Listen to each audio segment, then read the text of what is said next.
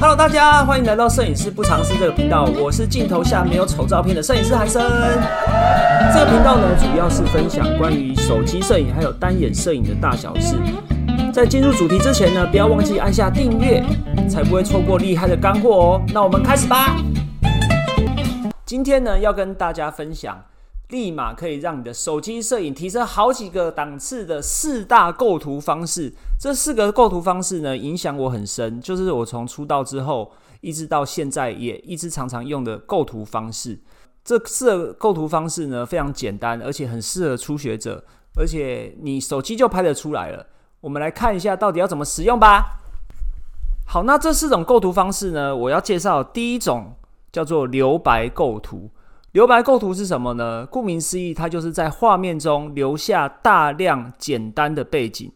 那我们要怎样找到简单的背景呢？比如说宽厚的墙壁，然后或者是素色的景色。那这边讲的留白啊，不一定是要真正的白色，只要其实是呃纯色的背景都可以。比如说蓝天白云啊，或者是呃草地啊，或者是森林啊，甚至是你家里的墙壁啊，我们只要在画面中间留下大量的背景，就可以完成你的留白构图了。那我们在留白构图的时候，可以顺便注意一下，就是你画面中人物或者是你的主体摆放的位置。像如果大家是用手机摄影的话，其实可以把你的手机九宫格打开，然后呢，九宫格它不是有四格交叉点吗？那这四个交叉点呢，通常就是我们人类的视觉集中点，就是我们在看照片的时候，很容易被这四个点吸引。所以我们在做留白构图的时候，也可以把你的主体放在这四个交叉点之一都可以，或者是你就直接放在线上。九宫格呢，可以很轻松的帮助你构图。那这边的留白构图还要注意一点，就是如果你的主体可以跟背景有一个很好的对比色的话，就是你可能可以做一点简单的配色，会让你的留白构图显得更明确，然后主题更明显。那现在我们要做的就只是观察你身边有没有漂亮的或者是纯色的素色的背景色。那通常呢，这个方式也可以帮助你在杂乱的背景中，或者是在网美咖啡厅，或者是在呃出去人很多的地方找到漂亮的背景可以拍摄。用这个思维去寻找拍摄的场地，也会让你的拍摄呢，就是上好几层层楼。就是手机摄影也可以拍出大片。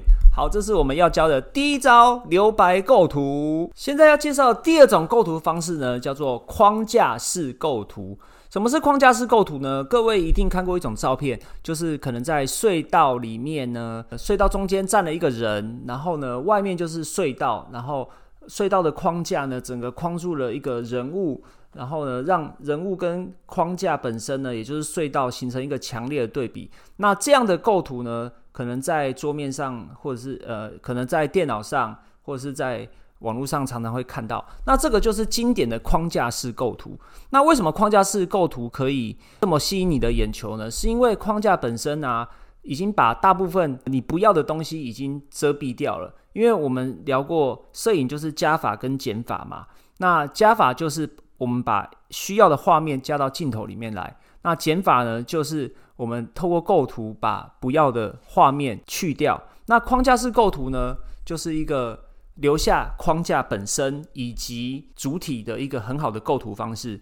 我本人呢，在刚出道的时候，刚开始学习摄影的时候，这个构图方式呢，帮助我，帮助我呃完成了很多厉害的照片，我到现在都还是很喜欢。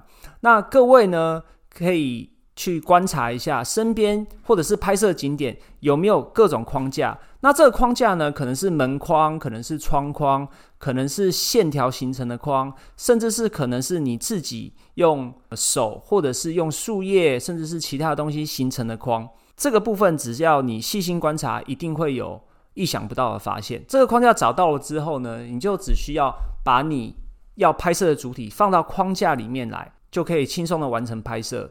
只不过这边要大家注意一下，有时候呢，框架你找的框架如果太细微的话，呃，会没有办法表现主体。因为框架之所以吸引人呢，是因为框架本身已经把不必要的脏东西都已经去掉了，所以你的画面应该是只剩下框架本人跟主体本人这两个东西而已，这样的画面才会干净。但是我看我常常看到我课堂上的同学呢，就是找到了框架，可是他框架其实说实在，它只是四个线条而已。如果它只是四个线条，把你要拍摄的人或是物体夹在中间的话，那线条之外都还是脏东西啊，所以它并没有办法达到我们期望的效果。所以如果你要框架好看，这个框架应该是一个可以把其他的脏东西都涵盖掉或是去掉的一个框架。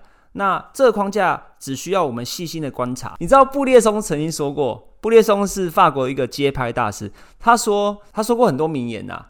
呃，他说世界不是缺少美，而是缺少什么发现，对不对？那只要我们细心观察，我相信会有很多意想不到的发现等你去拍摄，好吗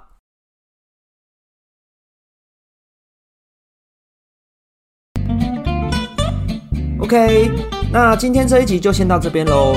我们很重视您的意见，不管有什么想法呢，都欢迎留下评论告诉我们哦。更别忘了按下订阅，才不会错过更精彩的内容哦。拜拜。